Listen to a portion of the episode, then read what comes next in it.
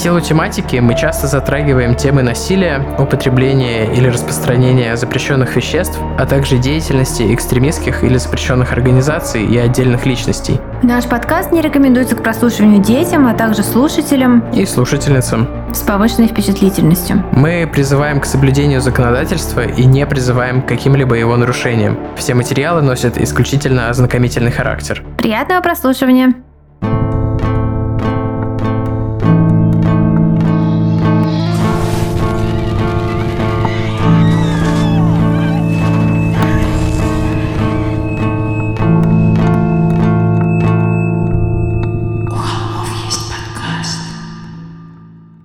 Всем привет! Вы слушаете «У холмов есть подкаст». Привет-привет! Да, это мы холмы, Тима и Валя, и очередной наш выпуск для вас. Ну что, как вам выпуски про Зодиака? По-моему, супер. По-моему, мне вот, мне вот они даже самому очень нравятся. Мне тоже они очень нравятся, и даже хочется, не знаю, третью часть сделать, потому что я не, не остановилась, не смогла перестать копать после того, как эм, закончила с, ну, с этими выпусками. Эм, кстати, хотела сказать сразу про документалку про Рамиреса на Netflix. Кто уже посмотрел, ребята? Тима вот не посмотрел. Не я. Нет, не ты. я. А у нас, короче, с Димоном была такая ситуация, что в субботу вечером у нас была дичайшая гроза, просто молнии реально били, вот было видно, вот холм, на котором мы живем. И наш Марвушка, он очень боится грозы, он сидел на ручках, электричество отрубило, и у меня было скачано на iPad все четыре серии документалки про Рамироса. И больше как бы не было ничего, потому что интернет тоже как-то очень хреново работал. Вот, интернет хватило на то, чтобы заказать пиццу из пиццехата в темноте,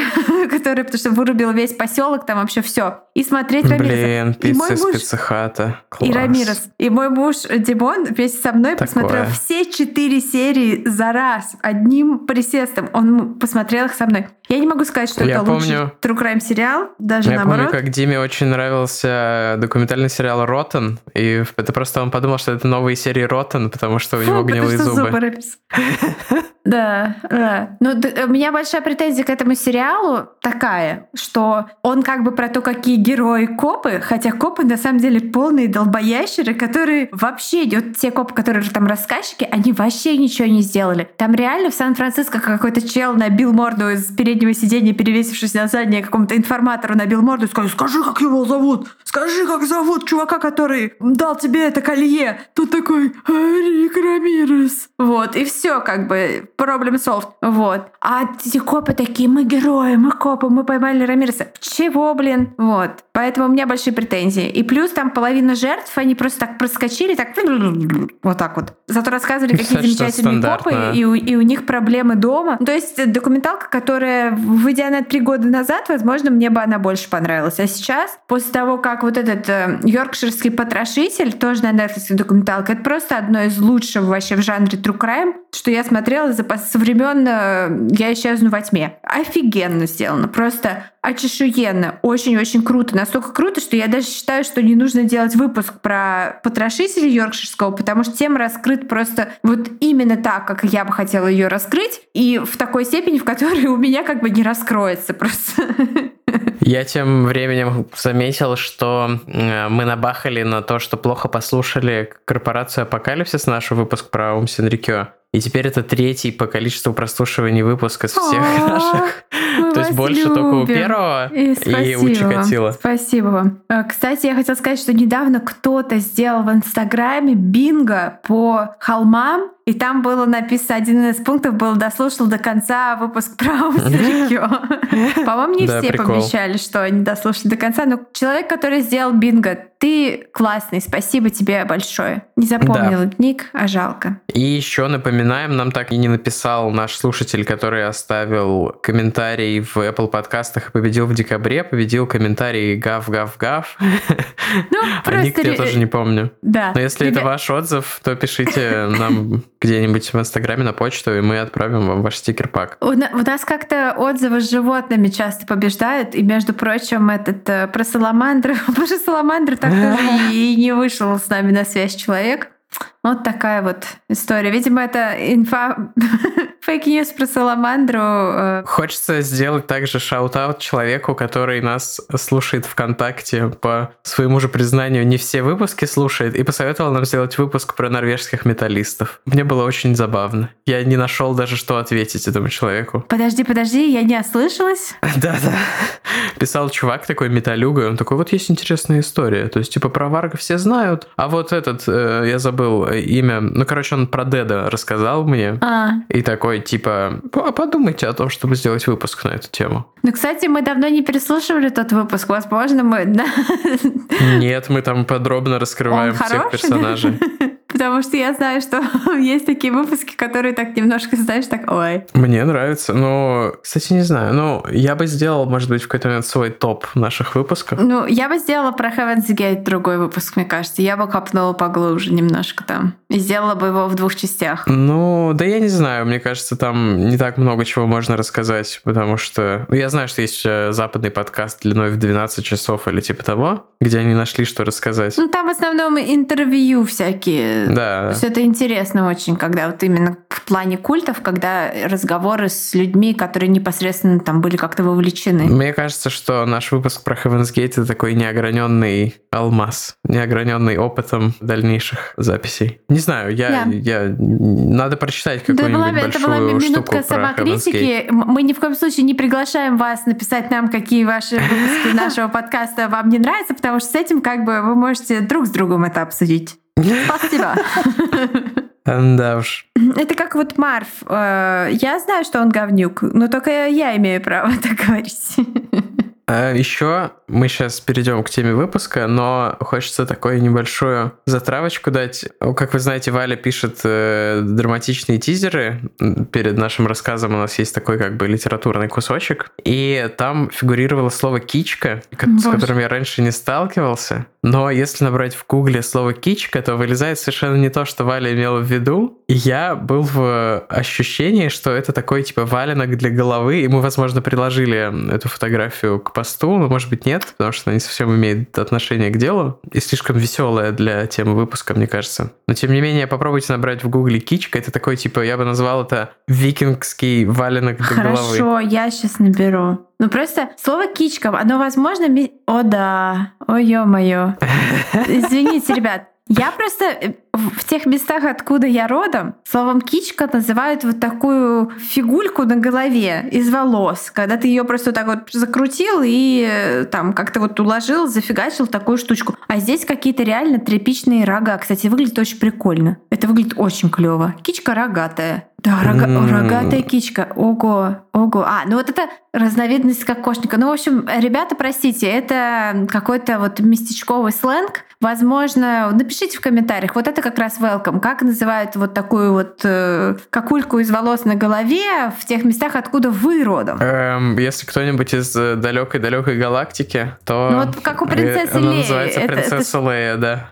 Вот что у нее? Ну, впрочем, да, чуть позже будет понятно, что мы имеем в виду. Точнее, почему мы это эту тему подняли. Расскажем мы сегодня на самом деле про такой супер грустный кейс, я бы так сказал. Он не, ну, не в, не в нашем, э, то есть там не будет убийств, э, сразу предупреждаем, но если вы знакомы с темой, то вы и так это знаете, но там будет что рассказать и очень, ну, я бы сказал, что есть очень такие очень социально острые моменты в нашем э, сегодняшнем рассказе, поэтому да, готовьтесь острые, к да. левацким бросам, вбросам. Да, и есть э, всякие триггерные моменты, и вообще это одна из таких тем, где э, ну, начинаешь готовиться совершенно одним впечатлением, а вот э, заканчиваешь с совершенно каким-то другим вообще, то есть просто переворачивается вся точка зрения на все это. Собственно, да, я всю неделю слушал Королей Шута в подготовке к этому выпуску, потому что думал, что будет такая, типа, жесткая и веселая история. а Она на самом деле не очень веселая. И просто мы решили даже назвать такой переделочкой из э, известной песни Короля и Шута этот выпуск. Э, Да. думаю, что многие догадались. Да, и, кстати говоря, огромная благодарность за обложку, которая была просто нарисована буквально за одну ночь прекрасной девушкой по имени Ганна Тимпольская. И более того, было нарисовано четыре варианта, и они все очень клевые, и три других мы мы выложим в истории, э, чтобы вы посмотрели просто, ну, прикольно. Мне кажется, вот э, прям вот одна из них просто в стиле даже обложек короля и шута, мне так кажется. Вот. Я не, не очень понимаю, о чем ты. У них обычно какие-то фотки странные. А хотя нет, у них были же на ранних альбомах странные рисунки, да. Да, да, да. Вот где девочка в земле. Вот это, мне кажется. А, ну, может быть, не знаю. Что-то, что-то такое. А, у Ганны Тимпольской прекрасный стиль иллюстрации. Потагаем ее аккаунт с работами в наших соцсетях. Там есть что посмотреть. Спасибо большое. Ну да, есть у Короля Шута прям песня, э, что-то, по-моему, Фред. Вот, я ее раньше не знал, но когда услышал во время подготовки, пока слушал какой-то шаффл в Spotify Короля Шута, то она прям про этот выпуск отчасти. Да, и я в конце выпуска расскажу свою историю, свою cool story про Короля и Шута. Чтобы разрядить обстановку, потому что это потребуется. Да, потому что вообще нужно, наверное, взять э, за правило в конце каких-то тяжелечковых таких, ну, эмоционально, не обязательно в плане там жести какой-то микотки, а в просто тяжелых эмоционально тяжелых э, выпусков какую-нибудь cool story рассказывать. Итак, ребят, по многочисленным, многочисленным просьбам мы к вам сегодня пришли с очередным выпуском импортзама. И еще какого импортзама мы с вами переносимся в город Нижний Новгород и рассказывать вам будем про известного на всю Россию кукольника Москвина. На первый взгляд квартира выглядела совершенно обычно, как у всех небогатых советских интеллигентов. Желтоватые обои, ковры, стопки книг в половину человеческого роста, фарфоровые статуэтки в шкафах. Чего можно было в ней искать? Трудно предположить, что именно так живет настоящий экстремист, на которого завели дело. Живет с мамой, у которой волосы убраны в воздушную седую кичку и подколоты посеребренной гребенкой. И папой, который так нервничал и не мог найти себе места, когда через порог перешагнула полиция. Но что-то в этой квартире было не так. Что-то выделяло этот выезд на обыск из других таких же рутинных и будничных мероприятий, которые проводили оперативники. Может быть, этот густой нафталиновый запах, который будто бы маскировал что-то еще. Но что? Полицейский заглянул в лицо подозреваемого. Мужчина лет 45, который жался к стене, понурив бегающие глаза. Бывший университетский преподаватель. В газетах печатается «Тихий и спокойный человек, в беспорядках не замечен, не пьющий, даже не курящий». Но что же с ним не так? Почему так глаза у него бегают? Полицейский развернулся. Осторожно. Так, чтобы не задеть хлам, который был навален и наставлен вдоль стен узкой сумрачной комнаты, которую занимал в квартире своих родителей подозреваемый. Ну хлам, что такого, думал он про себя.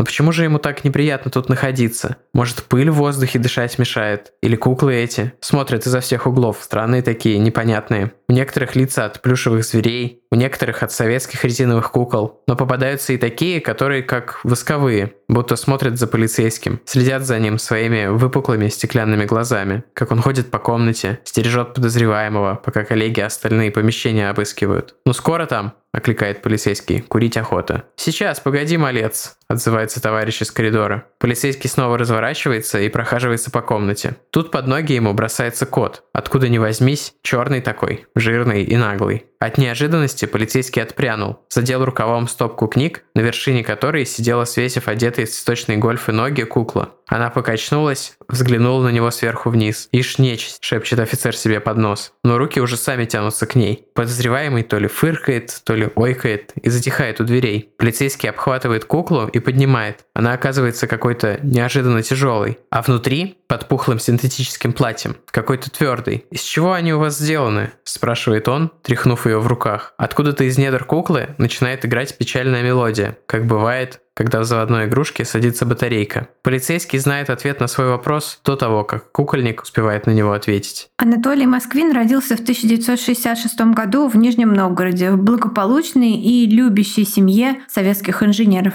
Детство его тоже было вполне обычным таким советским детством, если бы не один инцидент. Конечно, многие сейчас скажут, что вполне возможно, это все плод его воображения, частично или даже полностью. Но э, я хочу сказать, что это не так уж важно, потому что для Анатолия Москвина это событие было абсолютно реальным. Даже более того, это самый важный эпизод, который в его жизни, который, в общем-то, определил всю его дальнейшую судьбу. Далее мы цитируем его собственный рассказ, который, как я понимаю, он поделился этой историей до того, как э, ну, вот вскрылась вся история с куклами. Поэтому это не какая-то вот попытка оправдаться, а вот такой, ну, просто вот он говорит о себе. И э, цитируем мы его, это удивительное совпадение по живому журналу Татьяны Кокиной Славиной, которая более известна как Таня Танк, которая написала эти известные книжки про нарциссистов. Интересное совпадение. Короче, знающая женщина, доверяю ей. 4 марта 1977 года наша школа номер 184 занималась сбором макулатуры.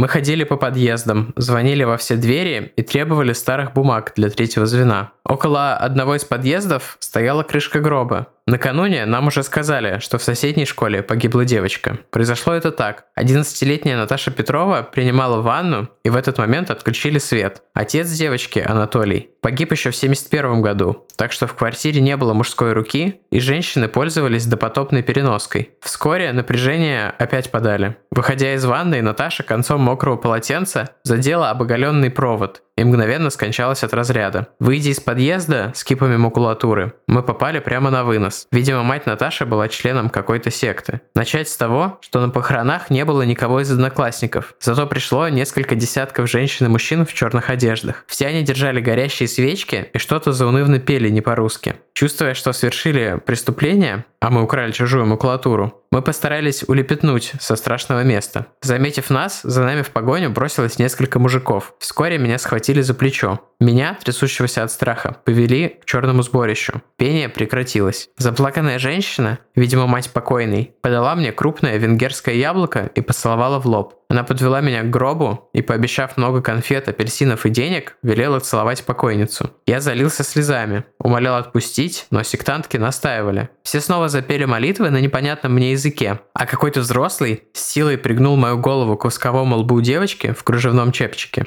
Мне не оставалось ничего другого, как поцеловать куда приказано. Так я сделал раз, другой и третий. Меня ободрили и велели повторять за начетчицей длинное заклинание на старорусском языке. Несколько выражений из него намертво врезались в мою память. Я могла дочь породить, я могу от всех бед пособить. Когда заговор закончился, мне велели взять свечку и покапать воском на грудь Наташиного синего с красной оторочкой платьица. Затем мне подали два стертых медных кольца. Велели одно насадить мертвой невесте на палец, другое надели на палец мне. Не выпуская моей руки, они двинулись к автобусу. Мы отправились на кладбище. По дороге женщина взяла с меня честное пионерское слово никому, по крайней мере 40 дней, не рассказывать об этом происшествии. Первый ком глины бросила мать, второй поручили бросить мне. Потом нас привезли к тому же подъезду, и мне вернули портфель, в который насовали каких-то платков и тряпок. Мне насыпали полные карманы, вручили авоську фруктов и дали бумажку в 10 рублей. Я за первым же поворотом выкинул колечко и платки в снег. На 10 рублей я накупил книг про животных и монгольских марок. Ближе к концу учебного года Наташа начала сниться мне чуть ли не каждую ночь, распевая нескладные песенки. Дальше моя мертвая невеста потребовала от меня во сне, чтобы я начал изучать магию и обещала научить меня всему. Требовалось лишь мое согласие. Я, естественно, был против. Летом я уехал в деревню, и ночные посещения прекратились. Они возобновились в первую же ночь, когда я вернулся в город. Наташа являлась ко мне как бы в дымке. Вскоре я начал чувствовать ее близость по специфическому холодку. У меня начались галлюцинации, по ночам я стал бредить. Врач, к которому обратились за помощью мои родители, объяснили это явление гормональной ломкой. Так продолжалось около года. Наконец Наташа объявила, что если я и после этого не хочу изучать магию, она меня бросает. Дескать, впоследствии я буду искать ее и домогаться, но будет поздно. Тогда, в 1980-м, я был готов на что угодно, чтобы избавиться от ночного наваждения. Наташа научила меня, как передать ее одной из моих одноклассниц, на которую я имел зуб. Я совершил несложную магическую церемонию и навеки распрощался с Наташей Петровой, получив вместо этого неумеренный интерес со стороны той самой одноклассницы. С тех пор каждый раз, когда я оказываюсь на кладбище Красная Этна, я нахожу время сходить на могилку Наташи. Бабушка ее скончалась в 1990 году. Мать куда-то делась. И лет 14 могилу поддерживал в порядке исключительно я один. Пару лет назад кто-то натыкал в Наташин холмик цветочков. Кто это мог сделать кроме меня, остается полнейшей загадкой. И все же мой странный брак с Наташей Петровой мне пригодился. Когда в эпоху перестройки я все же решил изучать магию, знающие люди не отказались учить меня, как только я поведал им эту историю. Уже став убежденным язычником и довольно опытным некромантом, я жалел, что не воспользовался в детстве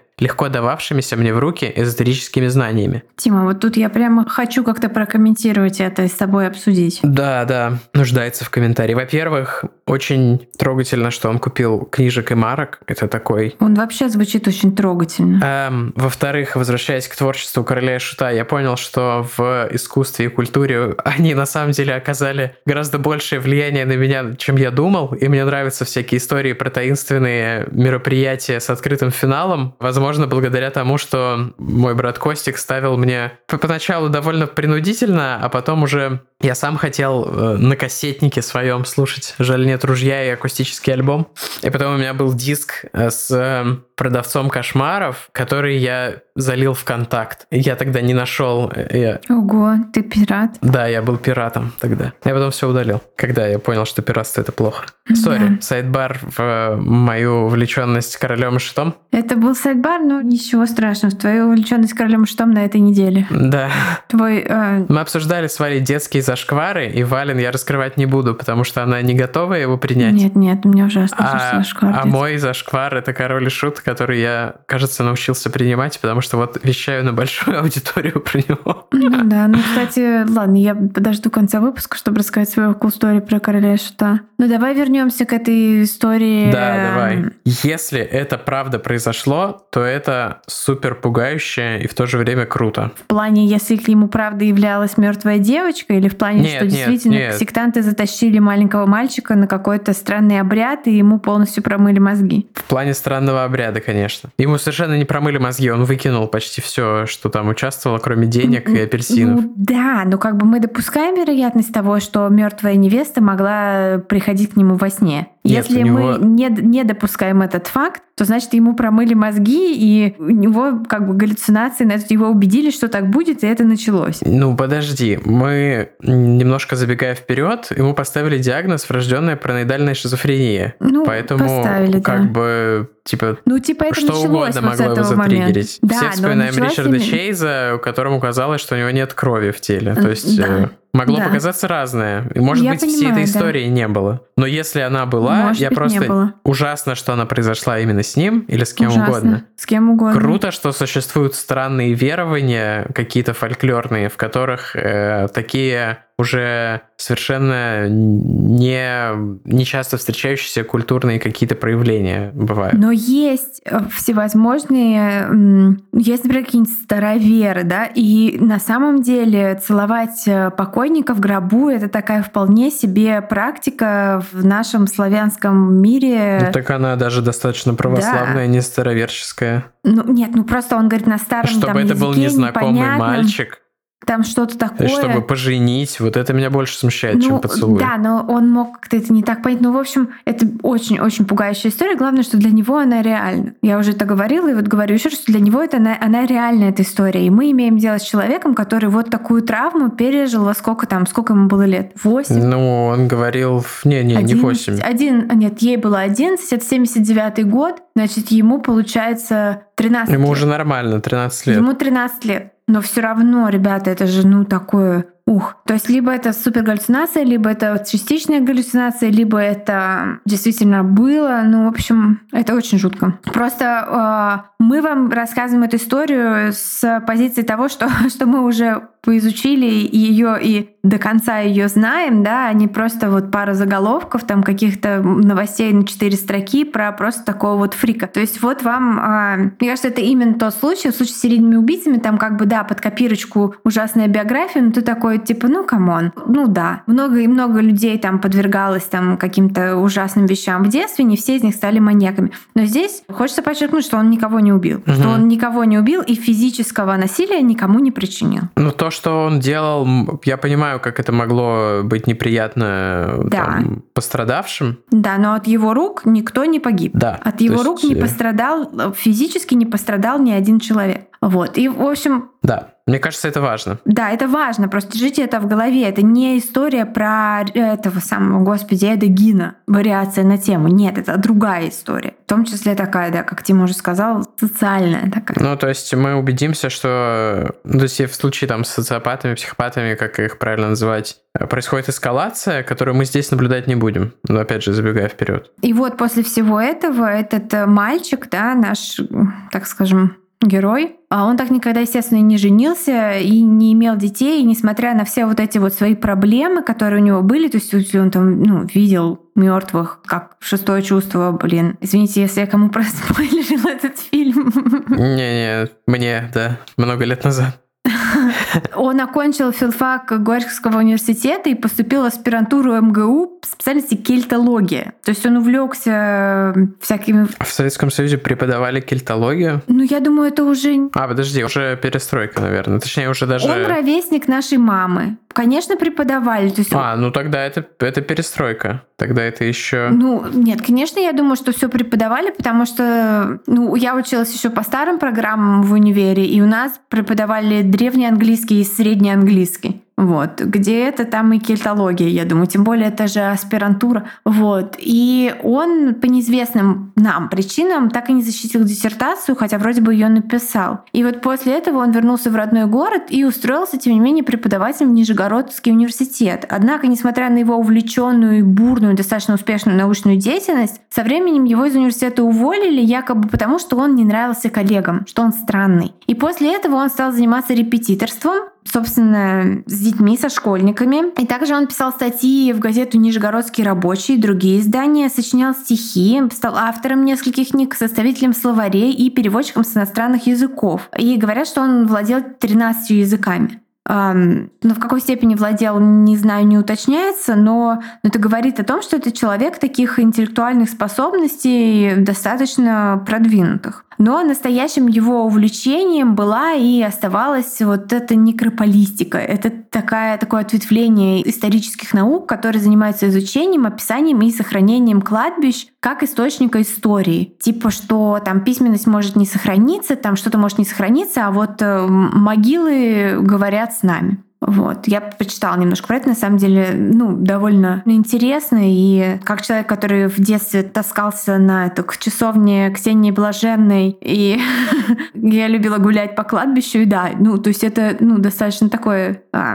Ну, есть разница между там, Рамиросом, который спал на кладбище, и человеком, который изучает это все в качестве чего-то такого научного. Вот. То есть это просто да, для я начала. понимаю, да, что ты имеешь в виду. Понятно, что потом он, да, там эскалировал от изучения к какому-то там его увлечению нашло более, скажем так, глубоко зашло. Уф. Но тем не менее. За два года он обошел 752 кладбища пешком, ходил почти по 30 километров в день, бродяжничал, даже периодически ночевал на кладбищах, пил дождевую воду, вел себя достаточно странно. Кстати, вот извини, что перебиваю, as usual.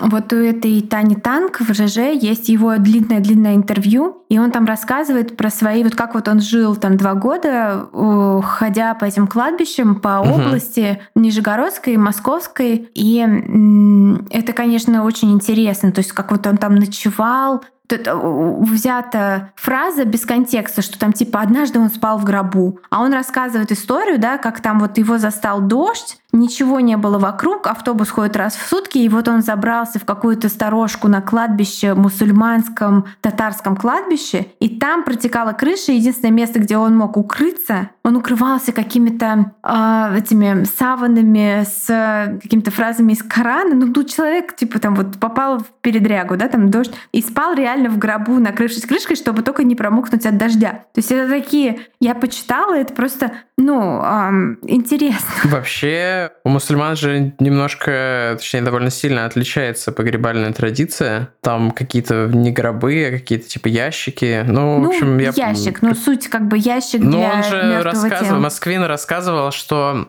причем ну, я ему доверяю в этом смысле, что он просто подробно описывал все кладбища, вот сначала окрестные, а потом все дальше и дальше заходил. В итоге, угу. как я уже сказал, 752 кладбища обошел. Он просто составлял описание, как там что устроено, да. какие там представлены перечень э, людей, кто там, семьи, то есть какие-то такие... Ну, ну то есть реально... какой традиции похоронены и все такое. Деятельность историка такого вот, э, причем прикладного, который вот своими руками что-то делает. Ну, некрополист — это не ругательство, собственно. То есть да, это... то есть некрополист — это не некрофил, ребята. Это не полиция, которая ловит... Некрополист, да. Некрополист. Это люди, которые... Arrest this man. Да. Necropolis coming straight from the underground. Эм, Да.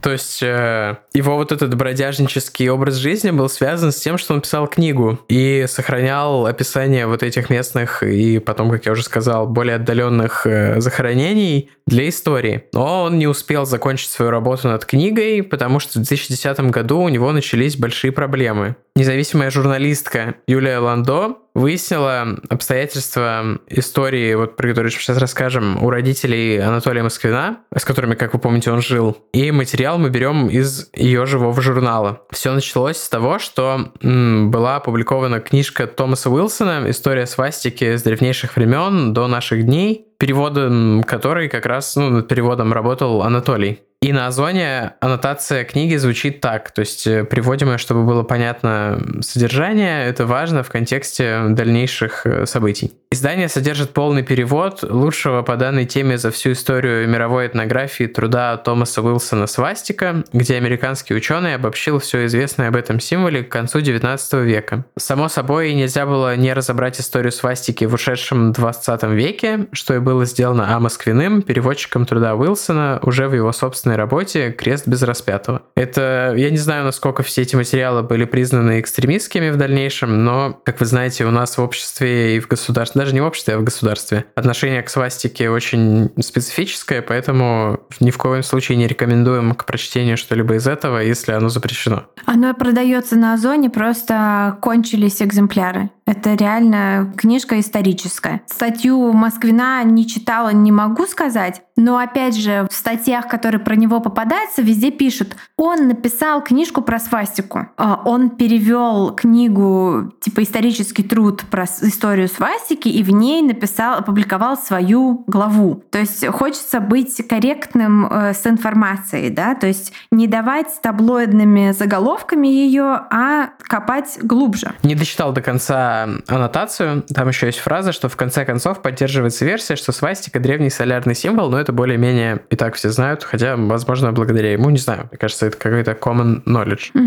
Вскоре после выхода публикации Анатолия, как Валя уже сказала, обвинили в фашизме. Особенно резкими стали обвинения в его адрес после публикации нескольких его исторических статей э, в издании под названием «Нижегородский рабочий». В них он описывал то, как происходили набеги татаро-монгол на область и упоминал, что татарские захватчики насиловали местных женщин. Татарский краевед Орлов обвинил Москвина в антитатарском экстремизме, а это уже были 2010-е годы, по крайней мере, начало, поэтому слово «экстремизм» плотно вошло в нашу культуру и повестку медийную. И произошел конфликт с начальником татарской общины, или, не знаю, не начальником, а главой. Лидером, да, каким-то, да, наверное. Точно не знаю, как там это правильно называется. Когда же произошел теракт в Москве в аэропорту, э, Анатолий после этого пошел на кладбище и замазывал и заклеивал фотографии на мусульманских могилах, при этом ничего не повреждая. Ну, это достаточно странный жест и достаточно... Странный жест. Он сумасшедший. Достаточно расово мотивированный. Я бы сказал, ну не расово, а этнически мотивированный. Вот это что-то, что сложно оправдать. Почему это важно? Это ритуальное действие, которое мусульманам должно было быть понятным. Умершие предки закрывают свои лица, потому что потомки недостойно себя ведут, и мусульманам вообще запрещено изображать покойных. Анатолия обвинили... Это было пояснение вот этой у Юлии Ландо, было это пояснение к этим событиям. Вот этот комментарий мы взяли... Ну да, я вот как раз вначале сказал, что это вот мы своими словами цитируем записи в ее живом журнале. Да, в общем, Анатолия обвинили в вандализме, и помимо обвинений вот в экстремизме против татар и фашизме, им заинтересовался так называемый центр Э. Я думаю, что не стоит пояснять, что это такое. Ну ладно, это центр по борьбе с экстремизмом, который, в частности, занимался там делом Riot и всякими другими резонансными делами, там, блогером Соколовским, который ловил покемонов, я думаю, тоже они занимались. Ну, в общем, репутация сомнительная у этого центра. Тем не менее, наверное, какие-то реальные задачи они тоже решают. И именно тогда был выписан ордер на обыск э, дома семьи Москвиных, и к ним домой пришло 8 полицейских. 8 тоже, наверное, немного избыточное количество. Немножко такое карательный флер есть у всего этого. По свидетельству одного из вот тех самых полицейских, которые пришли на обыск, вначале они не увидели в квартире вообще ничего необычного, ну, кроме разве что количества книг и количества количество этих больших кукол. Но когда ради интереса потрясли одну из них во время отпуска, поняли, что это не кукла, а ну, труп. Вот как описывает произошедшее дальше присутствовавшие там свидетели. В день его задержания возле дома работало много журналистов. Нас не пускали внутрь, но мы видели, как из квартиры выносят кукол. Это мы цитируем э, по статье Ленте.ру, Ленты.ру, который рассказала эта журналистка Кира Лановская. А они выглядели словно тряпочные, обшитые тканью. Пишут, что в квартире не было запаха, но это не так. Даже по улице пошел какой-то смрад. Как будто ты поднимаешься на чердак, а там стоит старый сундук, запах сырости и с гнилой примесью, что-то такое. Говорят, что когда выносили вот этих кукол, завернутых в пластиковые мешки на носилках, внутри некоторых из них включались э, механизмы, он действительно вшивал, вставлял в них э, вот как в заводные игрушки, вот эти вот музыкальные механизмы, у меня нет другого слова. И они начинали петь на разные голоса, там звать маму, и кто-то присутствующих даже сказал, что была песня из Винни-Пуха про мед. Как я понимаю, что это типа, я, Мишка очень любит мед, что-то типа такого. Ну, в общем, крепота. И Москвин не стал отрицать свою причастность к находкам. Вот цитата из его допроса. В мае 2003 года я поругался с родителями, потому что они не давали мне благословения на то, чтобы удочерить девочку из детского дома. Тогда я сказал матери, что буду заниматься черной магией и входить в контакт с духами умерших детей, мумифицировать их тела и хранить дома. Мать в сердцах ответила, чтобы я занимался чем хотел. Извините за смешок. Я очень расстроился и пошел гулять по кладбищу Красное Этно. Мы уже помним про это кладбище, чтобы успокоиться. В тот же день я обнаружил неприметную могилу девочки. Решил ее раскопать. 9 мая 2003 года вечером пришел на могилу, разрыл до гроба. Он был обит малиновой синтетической материей. Стамеской я выдолбил отверстие в крышке гроба у изголовья и через него вытащил то, что осталось от тела. Оно было очень в плохом состоянии, покрыто личинками мясных мух и сильно разложено. Девочка была одета в белую блузку, черную юбку, белые колготки и туфли. У ребенка были длинные волосы. Тогда я решил впервые попробовать ее мумифицировать. Принес тело в отдаленный угол кладбища и закопал заброшенную могилу какой-то бабушки. Чтобы правильно мумифицировать тело, нужна была сода и соль в различных пропорциях. В магазине купил эти вещества, на помойке нашел старые капроновые чулки и сделал из них мешочки. Насыпал в них соду с солью, стал привязывать к останкам девочки. Эти мешочки я менял раз в неделю. Влажные мешочки сушил тут же на кладбище. Людям, которые обращали на меня внимание, говорил, что кормлю птиц. 25 июля 2003 года я обернул тело разной одежды и в рюкзаке принес его к себе домой. В течение двух дней я восстанавливал тело, набирал, набивал внутрь тряпки, положил свежие женские прокладки. Также внутрь положил бывший у меня человеческий скальп. Вот Потом я что зашел... история. Ну, то есть мы сказали много как бы оправдывающих вещей, но чувак был немножко одержим каким-то... То есть на момент, когда он решает раскопать первую могилу, у него уже есть человеческий скальп. Извини, что у я вторг в твой рассказ. Человеческий скальп. Ну, Нет, есть... я... Это очень противоречивая история. Она да. очень противоречивая. И не надо... Мы не считаем, что это просто какой-то прогулка в парке. Нет, это прогулка по кладбищу с лопатой. Да, то есть мы вернемся. То есть мы немножко раскрыли сторону, почему он был там, почему он не стоит в том же ряду, что там Тед Банди, не знаю, Головкин и какие-нибудь другие чуваки, которые просто убийцы и садисты, он, он не в этом ряду, но он не в ряду там с, не знаю, э, с Папой Римским и прочими, э, с Ганди, или кто-то, кто там еще есть. Ну, скажем так, он не в ряду с э, этими West Memphis Free, которых да, посадили да, да. за какую-то хрень, абсолютно неадекватные люди, фанатики, и типа люди потеряли пол своей жизни. Нет, определенно точно. В то, в чем был он обвинен, он делал. Мы просто, да, если у вас сейчас печет, не выключайте. Мы вернемся к тому, чтобы оценить его с точки зрения виновности в том числе. То, что, то, в чем его обвинили, он делал. То есть факт того, что типа похищал ли он трупы с кладбища и делал ли из них кукол, да, он это делал. Но как бы давайте смотреть чуть шире и чуть глубже. Потом я зашил тело нитками и сделал на лице восковую маску. Кстати, голова девочки была наполовину снесена. Это примечание от меня. Девочка была жертвой убийства. А у меня был череп ребенка. Я выпилил соответствующий фрагмент из этого детского черепа и вмонтировал его в голову мумии. Потом наплавлял воск со свечек на лицо мумии, а затем покрыл его лаком для ногтей, который нашел на помойке. После этого обмотал тело колготками и надел на него одежду, которую тоже нашел на помойке. В течение второй половины 2003 года я спал с этой куклой ночью. Ну, опять же, то есть почему я отреагировал на скальп, а на череп не отреагировал, потому что, ну, в принципе, такая же была бы реакция. Я решил Валю еще раз не перебивать. То есть... Ну, конечно, тут Странно. Тут можно пойти по пути того, что он ходил по заброшенным кладбищам, где много, всяких размытых там дождями, неухоженных могил, и все это, ну, я ну, помню, типа, что...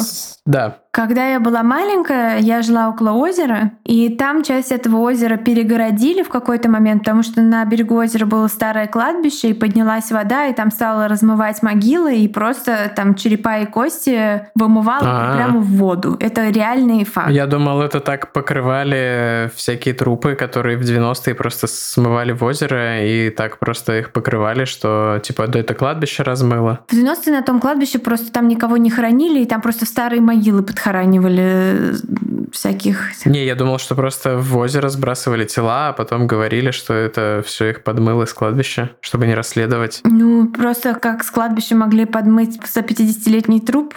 ну, то типа очень трудно что-то... Я не говорю, что у них были хорошие аргументы. Я говорю... Возможно, более чем одна версия имеет право на существование. Итак, всего по разным данным в коллекции Москвина на момент ареста было от 26 до 29 так называемых кукол. Процесс их изготовления не менялся, со временем только усовершенствовался. Откапывал, переносил в заброшенную могилу или укромное место. Там начинал работать над мумификацией. Потом относил домой, когда они были достаточно сухими дома, набивал ватой тряпками, зашивал, оборачивал в колготки. Если головы было никак не восстановить, он пришивал им э, головы игрушек, кукол или плюшевых зверей. А вот мне особенно плюшевые звери, конечно, радуют. Он протыкал им дырочки для глаз, чтобы они смогли смотреть с ним мультфильмы. Он собрал огромную коллекцию мультфильмов и показывал их своим э, вот этим друзьям. Он использовал, насколько я понял из источников, какой-то египетский метод мумифицирования. Поэтому головы животных... Ну да, он изучал. Он говорил, что типа... Мне кажется, да. логичный шаг. Ну, ну да, но это очень... Представляешь, такой типа египетская мифология встречает голову плюшевого зверя. Это какой-то вот уже... Нет, ну в египетской мифологии это... Американские боги Нижний Новгород версия. Ну, то есть в, в американских богах одна из моих любимых... В книжке сериал я не смогла смотреть. Одна из моих любимых частей это где главный герой попадает в похоронное бюро в городе Мемфис, где-то в каких-то вот южных штатах Америки. И там... Мемфис — это Теннесси вроде. Вот, наверное. И это похоронное бюро держит э, египетские боги смерти. Типа, ну, Анубис, э, Осирис и Бастет. И вот у них похоронное бюро, там они там типа жрут органы, там отлично хоронят. И они просто, они древнеегипетские боги, которые нашли себе в Америке применение. Вообще потрясающая книжка, очень-очень-очень люблю. True Crime? Нет. Я Ну, ты знаешь, ты знаешь, я там, сейчас читаю ты книжку. только что рассказывала, что там Осирис. Я понимаю, что Осирис — это не, не нонфикшн. Это была шутка. А, да я поняла, что это шутка, но, кстати, хотела сказать, что я сейчас читаю книжку «Поймай меня, если сможешь», которая, в общем, true crime. И Нил Гейман взял многое оттуда для американских богов, потому что американские боги — это история про ну, жуликов, про heist. Ну, uh-huh. не то чтобы heist, но это история большого обмана. Короче, это одна из вообще любимых книг ever. Так, это моя психика старательно пытается поговорить о чем-то, что мне нравится, что мне мило. И... Марв. Марв. Вуди Харрисон. Так, я даже хрюкнула. Я Давно закажу тебе у какого-нибудь продвинутого фотошопера календарь, где Вуди Харрельсон держит Марва на разном фоне на 2022 год. А можно еще примонтировать, э, хотя нет, нормально, хотел сказать, к телам этих австралийских пожарных, которые там легендарный календарь австралийский пожарный, который... Не, я сол... думал найти солдат. какого-нибудь человека, похожего телом на Вуди Харрельсона, провести кастинг. Нашего дедушку? О, господи. Итак, с одного кринжа переходим к другому кринжу. А как он выбирал, вот, собственно, кого откопать? Он говорит, что он э, по кельтской традиции якутской, точнее, что якутской тоже, он спал на могилах и смотрел, есть ли контакт. Если контакт был, то есть если ему человек, на чьей могиле он спит, являлся ночью, он его выкапывал. Но со временем, э, но если не являлся, то нет. Но со временем ему стало интересно, почему нет контакта. С некоторыми есть контакт, с некоторыми нет. И он стал выкапывать и тех, с кем контакта не было, чтобы изучить, почему нет контакта. И, конечно, с куклами у него с годами сложился собственный мир, а, никому недоступный и непонятный, как может быть иначе. Он называл его «Отряд». У них был свой язык, свои праздники, законы, лидеры и изгои. Более подробно можно вот про их просмотры мультфильмов, чаепития и все вот это вот почитать в материалах судебных допросов Москвина, которые ссылку на них повесим в Телеграме. Ну, просто там его словами, там есть даже видео, где он все это, потому что это с видео как бы записано. Кстати говоря, если кукла его надъедала, он относил ее в гараж или закапывал обратно в свою же могилу. Но одну из своих вот подопечных дочек, Машу он отдал родителям, и она много лет стояла у них в комнате. Родители вспоминают, что он часто приносил с улицы одежду, стирал в ванне какие-то грязные даже свадебные платья, какие-то кружева, но они никогда не подозревали, что он совершает что-то беззаконное. Их только напрягало, что он разговаривал с куклами и как живыми себя с ними вел. А на суде Москвин говорил, что хотел детей, и э, как этих вот мертвых детей он хотел сохранить для науки, чтобы их потом можно было воскресить, клонировать или еще как-то. Mm, вот здесь, ну, я вот думаю, это... он отмазался. Да, это очень похоже на оправдание. А, он называл себя то ученым, то специалистом по черной магии, то там еще как-то. И утверждал, что тела а, забирал потому, что они оказались больше никому не нужны. Он говорил так. Я очень страдала от одиночества, особенно летом, когда родители уезжали на дачу и забирали с собой кота. Поразительно, насколько разные выводы разные люди делают из одной и той же ситуации, да? Да. В 2012 году его признали невменяемым в результате судебной экспертизы и назначили принудительное лечение в психиатрической лечебнице, но, очевидно, в какой-то вот особенной, которая часть э, вот этой системы э, около судебной медицины, то есть когда э, принудительное лечение. А в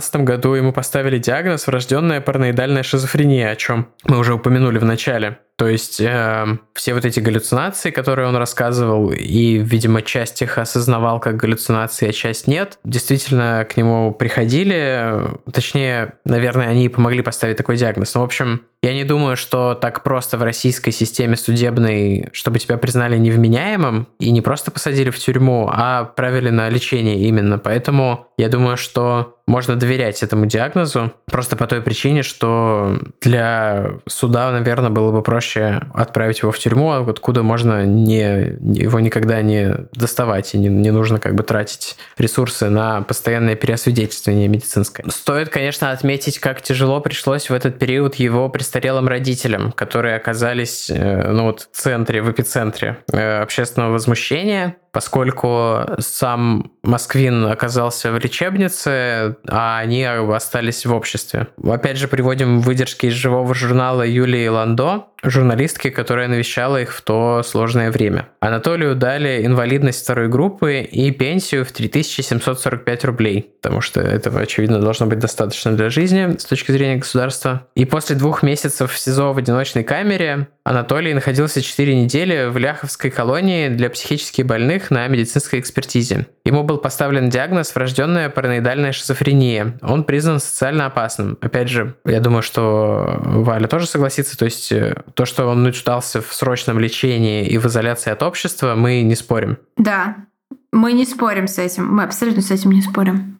Тогда его здоровье было еще нормальным. Он рассказывал, читал лекции, приходили его слушать люди со всего корпуса Ляховской колонии. После суда и обысков, угроз и унижений мама предложила папе открыть газ и умереть. Папа говорит, нельзя, кто-нибудь спичку зажгет, дом взорвется. Отец перенес инфаркт, а у матери начался сахарный диабет. Их год таскали последствия, часто приходили с обысками и с собакой домой и в гараж. Как вы знаете, обыски часто используются... То есть зачем нужно больше одного обыска в данном случае, что они еще хотели найти да ничего они не хотели найти. Это такой репрессивный метод. Это Правда. давление на, ну, на кого бы то ни было, да, в данном случае вот на родителей да. человека осужденного. Легальный способ вторжения в безопасное пространство. Ну, как легальный? Он антиконституционный, а просто законы не всегда соответствуют Конституции в нашем государстве. Да. Точнее, дело даже не в законах, а это называется правоприменение. То есть то, как они исполняются, не совсем соответствует тому,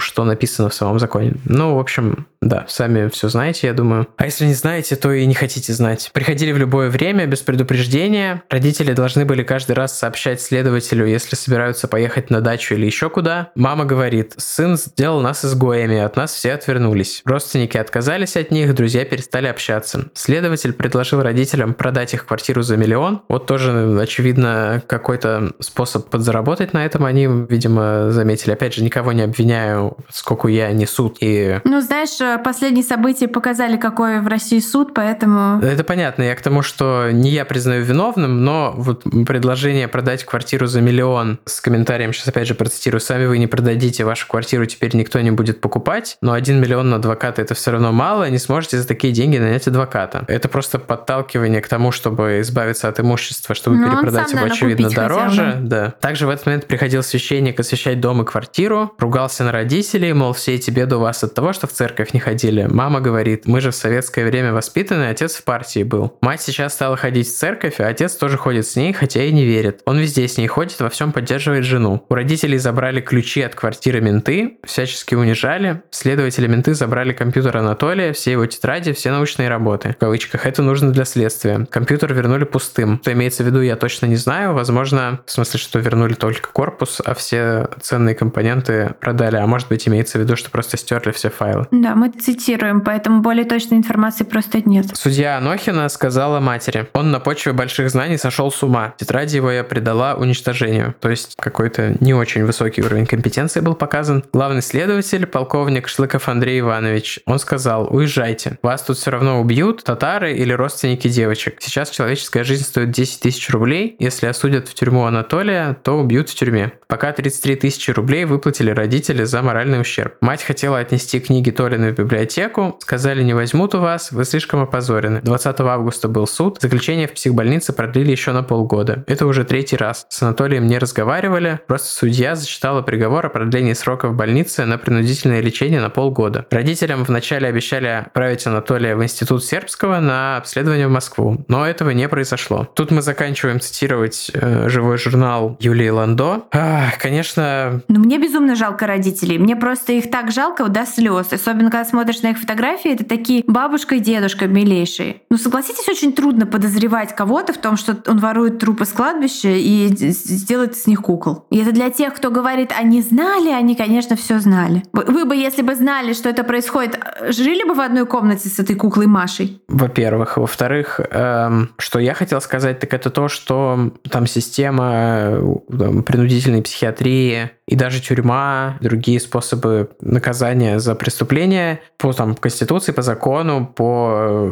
логике современного мира должны не быть как бы карательным инструментом, а должны быть реабилитирующим инструментом. Для общества выгодно, чтобы человек реабилитировался и возвращался обратно в социум и приносил пользу, потому что человеческий капитал так ценен, то есть этот человек, он э, с высшим образованием, профессор, который может принести пользу обществу, и сколько денег потратило государство на то, чтобы, ну, на его образование, как минимум. И вот эта карательная система просто перечеркивает все эти затраты общества, наши с вами налоги, например. Вот можно даже чисто экономически рассуждать. Вместо того, чтобы как-то реадаптировать человека. Я не говорю, что это возможно в случае Москвина, там полная реабилитация, полная адаптация к социуму. Но в целом такие приговоры случаются не только с ним. И вообще там тюрьма не реабилитирует э, человека в России. Она... То есть очень высокий процент рецидивов. После тюрьмы человек скорее совершит преступление, чем если он там не был. В общем, это не только в России такая проблема. В Штатах тоже такая проблема существует. Но есть э, страны, которые более успешно с этим справляются. И вообще нужно менять сознание человека э, обычного в сторону того, что из тюрьмы человек должен выходить полезным для общества, а не опасным для общества, как это происходит сейчас. Тюрьма должна воспитывать. Как Варк, который вышел и стал сделал YouTube канал классный. Как кто? Варк. А, Варк? Ну, не знаю, Варк все еще странный чел. Я просто вбрасываю да. шутку. В общем, не знаю, очень сумбурно получилось, но очень да, просто эмоциональные, эмоциональные вещи тут мы рассказали. Мы также выяснили, что в 2016 году, это вот из категории странные эпизоды, э, появилась девушка, ей 26 лет, она филолог по образованию, узнала его историю из интернета, приехала, познакомилась с родителями, стала его самого навещать. Есть информация информация, что она оплачивает ему адвоката из денег, которые зарабатывает изготовлением бижутерии, но это не точно. Как-то достоверно проверить мы это не смогли. Но девушка По словам есть.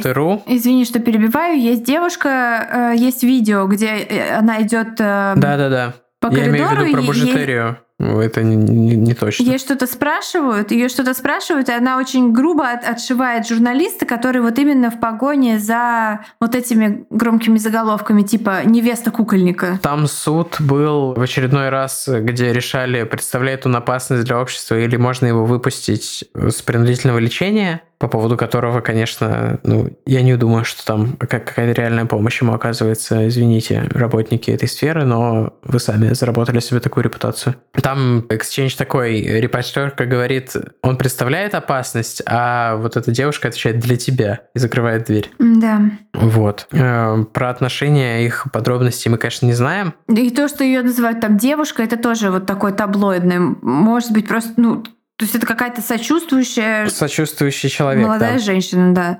Но мы не Вот. знаем подробностей и не можем не утверждать. Не можем, не можем, да и не будем. Но опять же в этих э, в этом живом журнале Юлии Ландо есть информация о том, как именно вот, э, она вместе с родителями Москвина ходила его навещать э, в э, психиатрическую лечебницу и вот то, какие там условия, как вот мы даже не будем здесь все это приводить, потому что это реально очень трагично, печально и грустно. И несмотря на то, что этот человек, безусловно, виновен, и, конечно, есть родители этих несчастных детей, которых он откапывал, и эти родители пережили колоссальную, просто чудовищную э, психологическую травму, да, то есть от, от, ну, вот Ну, когда узнав, у тебя да, умирает таком. ребенок маленький, это, в принципе, я думаю, достаточно жестко. А когда тебе об этом напоминают вот таким способом, это... Да. Это ужасно. То есть и он, он, конечно, виноват. Вот. Но Виновность определяется, опять же, вменяемостью. Он невменяемый, ему нужно Он, получать да. терапию от заболевания, которым он страдает. Ну, то есть э, самая большая трагедия в этой истории заключается в том, что вот здесь, наверное, виноваты родители, что они не заметили, что ребенку нужна помощь, да?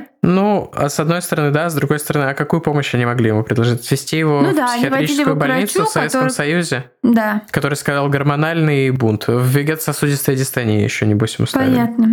Ну, то есть, э, проблема, конечно, в институтах и в системах, которые существуют. А, так вот, по словам ленты.ру, Москвин хочет выйти на свободу и начать новую жизнь вдали от Нижнего Новгорода. И в 2018 году снова было слушание, после которого его должны были отпустить. Э, Лечение должно было подойти к концу, но в итоге опять решили, что пока он не здоров. Ну, возможно, он действительно нездоров. Даже, скорее всего, люди-то с врожденной шизофренией. Я не думаю, что его лечат. Я не думаю, что я думаю, что его пичкают лекарствами, просто чтобы он не причинял хлопот. Я не знаю, опять же, я не свечку не держал, как говорится, но вера Ну, в то, ты- что там действительно какие-то полезные изменения происходят в этой системе, у меня маленькая. У меня там Марф орет, я прошу прощения, э, возмущенный Марф. Но я читала, что типа его э, очень сильно медикаментозно лечат, в том плане, что он почти не говорит, у него там текут слюни изо рта, он очень сильно растолстел, и, в общем, э, Да, можно посмотреть, как он менялся просто от Ссылку на вот этот живой журнал мы все это приложим, конечно, в Телеграме все это будет. Э, Судите сами. Вот мы, опять же, повторюсь, мы никого не оправдываем, но история трагичная со всех сторон, ку- куда ни посмотри.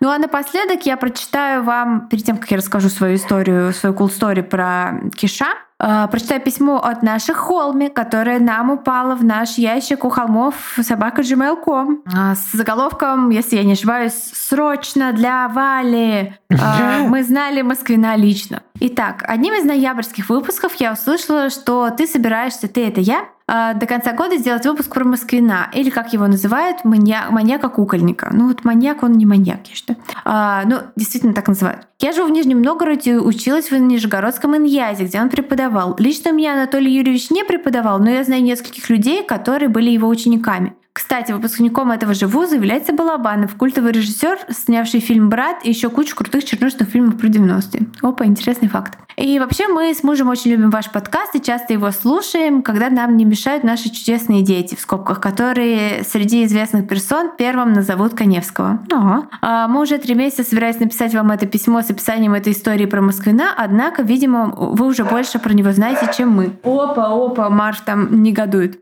Тем не менее, я видела его пару раз. Москвин не выглядел и не вел себя как подозрительный персонаж, скорее как в кавычках сумасшедший ученый. Да, увлеченный своими интересами, всегда в себе и немного одинокий. Ну, типичная шизоидная личность, такой описан Beautiful Mind. Uh-huh. Но у нас в Иньязе каждый второй такой, отстраненный на своей волне. Так вот, у нас есть знакомый, который лично побывал в квартире Анатолия Юрьевича. Это была обычная советская квартира. Ой, там у меня какая-то просто преисподняя открылась. Собаки что-то орут, наверное, кошка пробежала мимо дома. Обычная советская квартира, обычного полиглота и некрополиста, заваренная книгами вдоль стен, наклеенная желтоватыми обоями, нежно укрытыми узорчатыми, укрытая узорчатыми коврами. На диване, на пианино действительно располагались, располагались странного вида кукла, куклы, в скобках с кукольными головами и тряпичными телами, но, уверяю, побывав там, он и предположить не мог, что именно скрывали в себе эти ростовые куклы. Наш знакомый был уверен. Москвин — увлеченный коллекционер национальных костюмов, которые он экспонировал на собственноручно сделанных куклах. А с учетом, что какое-то время он занимался историей русской народной куклы, все выглядело странно, но вполне логично. В квартире, где живут родители со своим зрелым сыном, царит, конечно, нафталиновый уют. Но по факту никто ни про кого ничего не знает. Даже студентам Москвин говорил, что проводят сатанинские обряды, а, но всерьез его никто не воспринимал. И вообще в его квартире побывали десятки людей. Кто-то пил с ним чай, кто-то делал домашку по истории языка. Студентов он не вовлекал в игры и диалоги со своими куклами никогда. Мы также читали разные интервью и статьи по данной теме, потому что разоблачение нашего преподавателя создало определенный хайп. А, но нет, а, в квартире ничем таким не пахло. Куклы не выглядели ужасающе, просто странно. А, потому что они были высокого роста. Сегодня эта история замялась, и только любители пощекотать себе нервы пересматривают фотографии кукол и следят за историей Анатолия Юрьевича, которого подумывают, говорят, выпустить. А, спасибо за то, что вы решили осветить эту уникальную историю. А, мы вас любим, э, несите больше True Crime массы, мы еще подгоним истории слушателей про лихие 90-е и заведующей школьной столовой. Мой муж всегда слушает ваши подкасты во время пробежек, а я сдабриваю ими свои рабочие будни. Вы супер, ваши Холмис, Ксюша и Женя. Спасибо Спасибо большое, Ксюша и Женя. Честное слово, я прочитала это письмо не для того, чтобы насладиться вашими приятными словами в наш адрес, а именно потому, чтобы понять, как это вообще было для людей, которые вот живут в одном городе и даже там видели, сталкивались как-то через одного знакомы, собственно, с человеком. И действительно, это подтверждает мое такое вот э, впечатление, которое у меня сложилось, что это реально типаж сумасшедший профессор. Ну, он, конечно, вот. более сумасшедший, чем обычные сумасшедшие профессоры. Да, безусловно. Нет, он, Опять же, он давайте подведем некоторый сумасшедший. итог. Он виновен в том, что он делал. Он никогда не отрицал того, что он делал, что говорит о том, что он, например, не психопат. Не пытался отмазаться. Не пытался отмазаться. Нет никаких свидетельств о том, что он занимался некрофилией. Да, некрофилии вообще ничего нет про это. То, что он совершил ужасно и должно быть осуждено. Был суд, было следствие. Да, э, это действия полиции. Там, это, это действительно преступление, у которого есть жертвы. То есть эти родственники да, да. этих детей, так это, это преступление из уголовного кодекса. То есть тут да. не может быть э, каких-то серых зон. Это совершенно ужасно, что он это делал. Действия полиции в отношении его родителей и там освещение медиа и давление со стороны медиа на родителей это ужасно и бесчеловечно. Система реабилитации таких пациентов психиатрических нуждается в реновации, даже, не знаю, в перестройке тотальной, не знаю, я не эксперт. Я уверен, что есть люди, которые разбираются в этом хорошо, которые смогут э, сделать э, в будущем в нашей стране нормальную систему, которая будет отвечать запросу э, на реабилитацию таких пациентов и других пациентов. Следует ли его изолировать от общества? Наверное, да. То есть э, он за ним нужен какой-то контроль и присмотр. То есть даже если его отпустят из лечебницы... Ну, амбулаторное лечение, мне кажется, да. если бы он продолжил жить с мамой и папой, но его бы водили там каждый день не оставляли бы одного на много месяцев. Ну, то есть, э, мне кажется, что нужен присмотр, но в клинике закрытого типа ему просто сделают хуже. Из него сделают просто овощи. Его странные и какие-то полуроссийские или не полу, а просто российские э, выходки и взгляды, это тоже не очень хорошо, и мы это осуждаем. Ну, вопрос о том, э, насиловали ли татаро-монгольские захватчики русских девушек, и вот на это... Ну, ну да, как тут бы, нет какого-то... Как, какие захватчики не насиловали каких девушек во время ну каких ну, да. захватов, покажите мне. Ну, то есть здесь какая-то вот здесь я не поняла, в чем проблема. Ну, вот этот вот эпизод с замазыванием могил очень странный. Замазывание, со сквернением могил, вот это я согласна. То есть это, это нет. Это hard no. Вот. Поэтому, не знаю, решайте сами. Я уверен, что многие наши слушатели с нами не согласятся и скажут, что нет, в тюрьму и правильно, и по делам. Ну вот, а мы считаем так, как мы рассказали. Ну вот это как бы как история с этой Лизой Монгомери, про которую, которая вырезала ребенка и э, которую казнили на днях. Ну то есть ее признали вменяемой, но до конца ее адвокаты говорили, что это преступление признать ее вменяемой, и преступ... это как бы ну, это убийство со стороны государства. Смертная казнь, казнь это не ок. человека, да, ну, смертная казнь это точно не ок казнить человека, который э, невменяемый. Типа, Более того... А кто вменяемый вырежет ребенка, чтобы ну, притвориться, блин. что это твой ребенок? Мы же признаем, что психопатия не является невменяемостью при этом. Психопатия не является невменяемостью, но психопатия ли у нее? Хотя, не, я к тому, что, ну вот, если бы это делал какой-нибудь психопат просто потому что ему по кайфу, я был бы склонен к тому, что ну, с этой все шизофреники поддаются там... реабилитации, психопаты не поддаются реабилитации. Да, вот это поэтому... главная разница. Психопатам место в тюрьме, шизофреникам место в клинике, где им могут помочь. Ну, для, для меня просто этот Москвин как-то вот эм, отчасти слился с Ричардом Чейзом, которого мне жалко, и я этого не скрываю, жалко безумно. Вот, хотя он, блин, убивал людей, еще как убивал людей. Угу. Вот. И поэтому я здесь словила какие-то совершенно чудовищные филзы, и э, жалко всех. И поэтому я хочу перейти к своей, скорее, своей культуре да. про Киша, чтобы закончить на каком-то более-менее позитиве. Дело было в 98 году, в 97-м, наверное, даже. Мне 11 лет. И, и,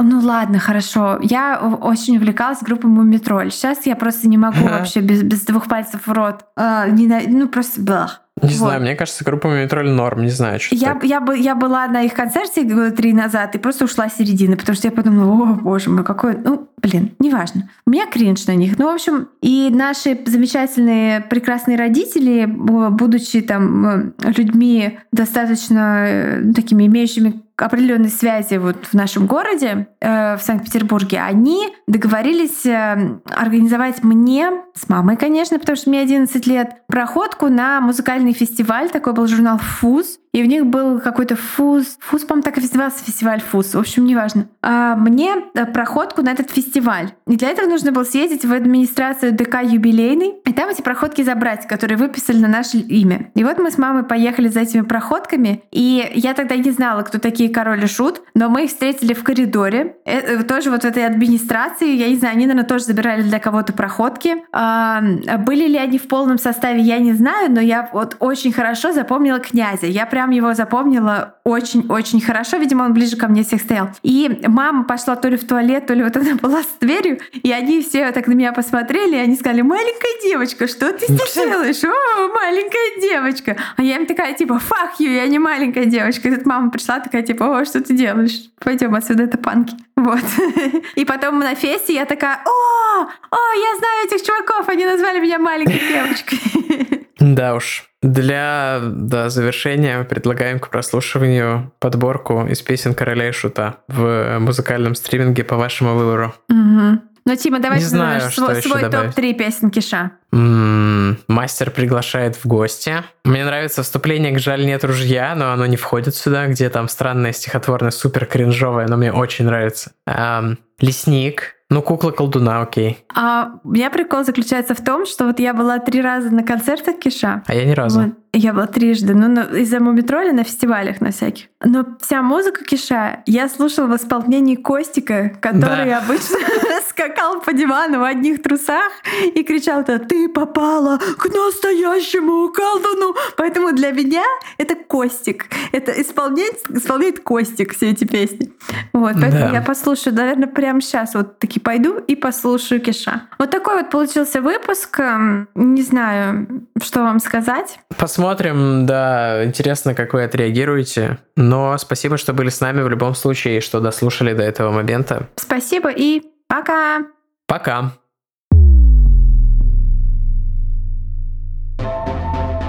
Вы слушали «У холмов есть подкаст» – независимое разговорное true crime шоу с комедийной подачей. Возвращайтесь на следующей неделе за очередной порцией подлинных историй о маньяках, тоталитарных сектах, резонансных убийствах и других настоящих преступлениях. Подписывайтесь на нас на всех платформах и в соцсетях. Инстаграм, Телеграм, Твиттер и ВКонтакте. Ставьте оценки, где это возможно, и оставляйте комментарии. Это помогает новым людям узнать о нашем подкасте. Также вы можете поддержать наш подкаст, оформив подписку на донейт-сервисе Boosty. Все ссылки есть в наших соцсетях. Если вы иллюстратор и хотите сделать обложку для одного из наших будущих выпусков, пишите нам в директ Инстаграма. Выпуск подготовили и презентовали Валентина Назарова и Тимофей Назаров. Монтаж и обработка звука Кирилл Мухрыгин.